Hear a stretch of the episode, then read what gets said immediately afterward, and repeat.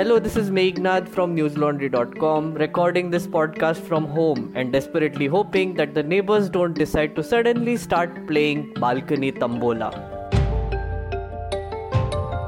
Today is March 26th, and this is day 2 of the nationwide lockdown due to the coronavirus pandemic. As I record this, the worldwide figures according to the World Health Organization are 4,16,000 confirmed cases, 18,500 deaths, and this is spread over 197 countries. In India, we now have 681 confirmed cases and 12 deaths. 43 patients out of those confirmed have been cured. Maharashtra has the most number of cases at 124, followed by Kerala at 118, and then comes Karnataka with 51 cases. And now let's get down to some pandemic related news updates. Finance Minister Nirmala Sitharaman has announced a welfare scheme worth 1.7 lakh crore which is aimed at taking care of the concerns of the poor during the 21 day lockdown. The scheme will be called Prime Minister Garib Kalyan Scheme and it will focus on food security and cash transfers for poor and migrant workers. The finance minister said that 80 crore people will benefit from this move. Here are some more details about what this scheme covers. Medical insurance cover of 50 lakh rupees per health worker will be provided for 3 months. MNREGA wages will be increased from 182 rupees a day to 202 rupees a day. This is expected to benefit 5 crore families and will result in additional income of 2000 rupees per worker. Farmers who currently receive 6000 rupees per annum through the PM Kisan scheme will now be given the first installment upfront.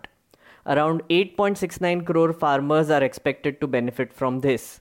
Cash transfers under the Pradhan Mantri Garib Kalyan Yojana will be through direct benefit transfer DBT in 8 parts. For farmers, Manrega workers, widows, poor pensioners, Divyang, and women, it would be under the Jan Dhan Yojana. For women and households, it will be done under the Ujjwala scheme. For self help groups for women, it would be done under the Livelihood Mission. And for organized sector workers, it will be done under the EPFO. Center will pay the EPFO contribution of the employer and the employee both for firms over 100 employees for the next 3 months. Women Jandhan account holders will get 500 rupees per month for the next 3 months.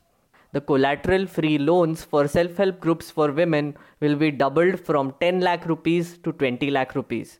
63 lakh self help groups are expected to benefit from this. Women will be given free cylinders for the next 3 months under the Ujjwala scheme. Additionally, 8.3 crore below poverty line families will get free LPG cylinders for 3 months. State governments will be directed under Buildings and Other Construction Workers Funds to utilize the existing 31,000 crore rupees welfare fund for the benefit of 3.5 crore construction workers. I repeat, this package is worth 1.7 lakh crore, so it's quite big. But one sector that was left out in all of this was banking. The banks were expecting some regulatory relaxations in the NPA classification norms. In the post lockdown scenario, the existing default period of 90 days is expected to push many companies into the bad loan bracket. This is in addition to requirements for provisioning imposed on banks, which will negatively affect their profits and capital. Meanwhile, Bihar Chief Minister Nitish Kumar has also announced a grant of 100 crore rupees for the Coronavirus Relief Fund, which will include shelter and food for laborers, rickshaw pullers, roadside vendors, and the poor. He said that shelter camps will also be made on a priority basis. Kumar had announced earlier that his state government will bear the treatment costs of coronavirus patients. The Bihar CM has also announced that all ration card holding families in the state will get an assistance of 1000 rupees each. Moving on to some news from the states. Delhi Health Minister Satyendra Jain told reporters today that at least 800 people in Delhi have been quarantined after they came in contact with a Mohalla clinic doctor who tested positive for coronavirus. Those quarantined also include all patients who have visited the Maujpur clinic run by the doctor. Jain said four others, including the doctor's wife and daughter, have also tested positive for COVID 19. The doctor is said to have gotten the virus after coming in contact with an infected woman who returned from Saudi Arabia. The Shahdara subdivisional magistrate ordered that all those who visited or were present at the Mohalla clinic in Maujpur between March 12th and March 18th must stay in home quarantine for 15 days. They were asked to immediately contact the control room in case they display any virus related symptoms. According to an official from the health department of Delhi government, the clinic has been shut down and is being sanitized. In Indore, a 47 year old man died after being admitted to a government hospital in the city. He was a coronavirus suspect and was earlier treated at the Ujjain Civil Hospital. He was later admitted to the Indore hospital on Wednesday after he complained of breathlessness. The patient did not have a travel history and his test reports are still awaited. In Maharashtra, Mumbai police has started using drones to monitor people and ensure they stay inside their homes or maintain social distancing while they are out on the streets. Through the drones, the people are able to keep a watch on the narrow lanes inside the city while they alert people to stay indoors through announcements. The total tally of coronavirus positive cases in Maharashtra has reached 124 after four new cases of the infection were reported in Thane and Mumbai. In Kashmir, a 65 year old Islamic preacher from the Haidarpura neighborhood of Srinagar died at the government chest disease hospital. He had tested positive three days ago and died today morning. This is the first reported COVID 19 related death from Kashmir.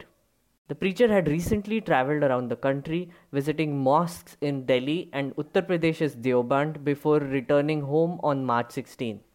The entire neighborhood in Srinagar has been sealed and contact tracing is underway. Four others who came in contact with the man also tested positive on Wednesday and have been quarantined. 70 others have been quarantined, and this includes seven doctors. Meanwhile, the Indian Council of Medical Research or ICMR has invited quotations from manufacturers for supply of kits for testing of COVID-19 in a bid to increase the diagnostic capacity of the country. The ICMR has asked the kit manufacturers to quote the prices of the kits along with the number of tests that can be performed with one kit. According to the Apex Health Research Body, it is aiming to procure 7 lakh US FDA approved RNA extraction kits. Now for some COVID 19 related updates from the rest of the world. First, some good news. Life has started returning to normal after two months of lockdown in Hubei province in China. As you know, this is the epicenter of China's coronavirus outbreak. Traffic controls have been lifted, construction is resuming, and people are now allowed to catch buses and trains across reopened borders. Mainland China has also reported a drop in new confirmed coronavirus cases to 47 on Tuesday, all of them travelers returning home. This is down from 78 infections reported a day earlier.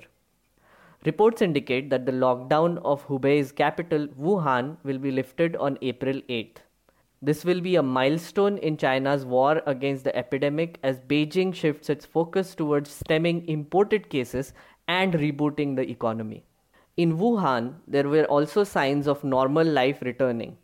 Residents were seen waving from their apartment windows as a visiting medical team prepared to leave the city.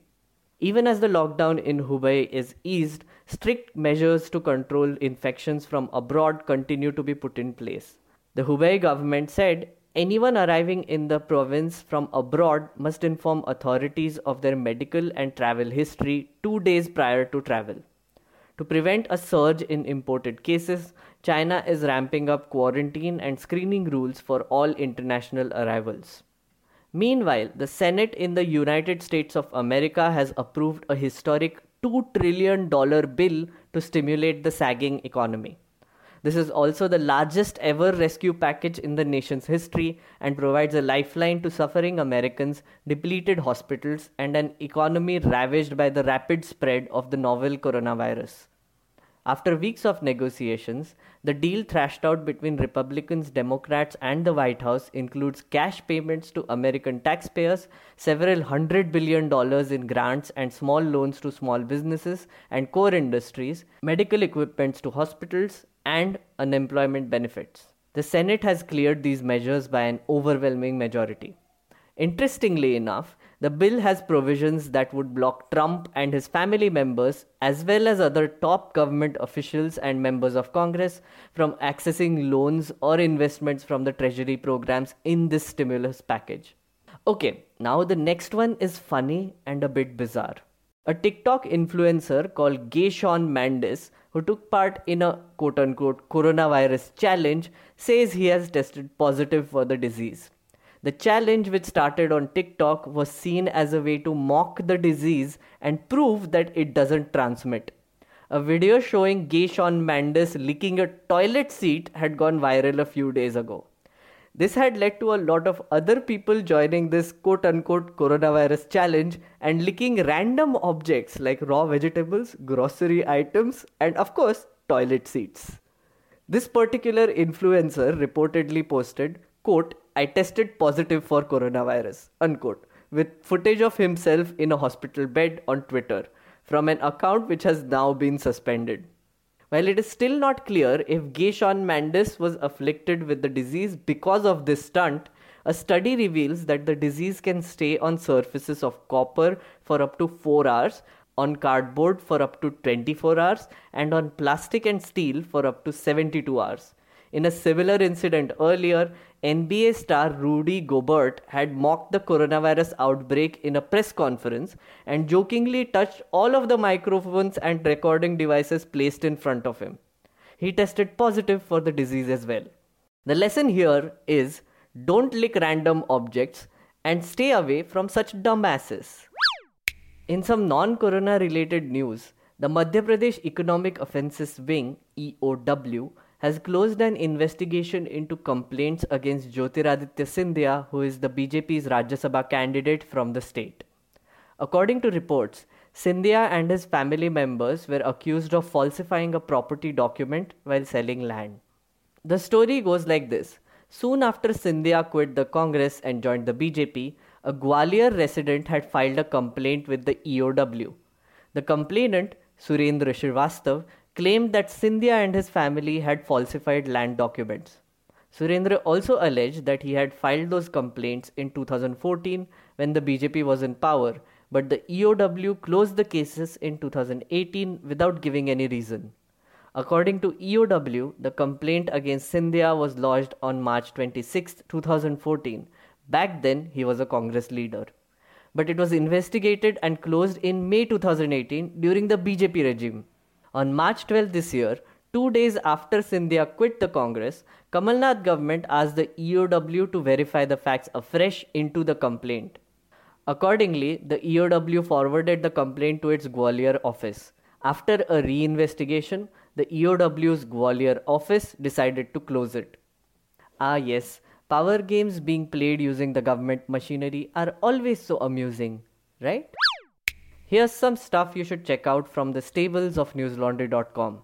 Now that you're sitting at home, I think you should take this opportunity to brush up on your civics a little bit. I have done a series called Constitution over the past two years, which breaks down the workings of our insane democracy into fun, understandable chunks. Do check out both seasons of Constitution on YouTube. I highly recommend you watch the episode on public healthcare and how it works in India. It will give you some much needed context on what is happening during this time of crisis and help you understand why the government is reacting the way it is right now. We are also doing daily COVID 19 related updates. Check out yesterday's updates by Ayan Sharma, where he gives you a wrap of what is happening in and around the world. Also, read Hamida Sayyed's report on how Modi ji's speech two days ago messed up a lot of things on the ground once lockdown was imposed. And as always, please don't forget to subscribe to newslaundry.com. Go to our website, click on the subscribe button, and pay away. Monthly access to News Laundry and all the Amaze Balls content that comes with it is a mere 300 rupees. In crisis situations like these, when ad based media is likely to be in trouble, we shall survive. But only if you support our work instead. So please do consider subscribing and becoming a member of our community. That's all the news I have for you today. Have a great day or a good night, depending on where you're listening from. And stay safe. See you tomorrow. All the News Laundry podcasts are available on Stitcher, iTunes, and any other podcast platform. Please subscribe to News Laundry. Help us keep news independent. Catch all our podcasts on news, pop culture, current affairs, and sport, visit newslaundry.com. Follow us on Facebook, Twitter, and Instagram, and subscribe to our YouTube channel.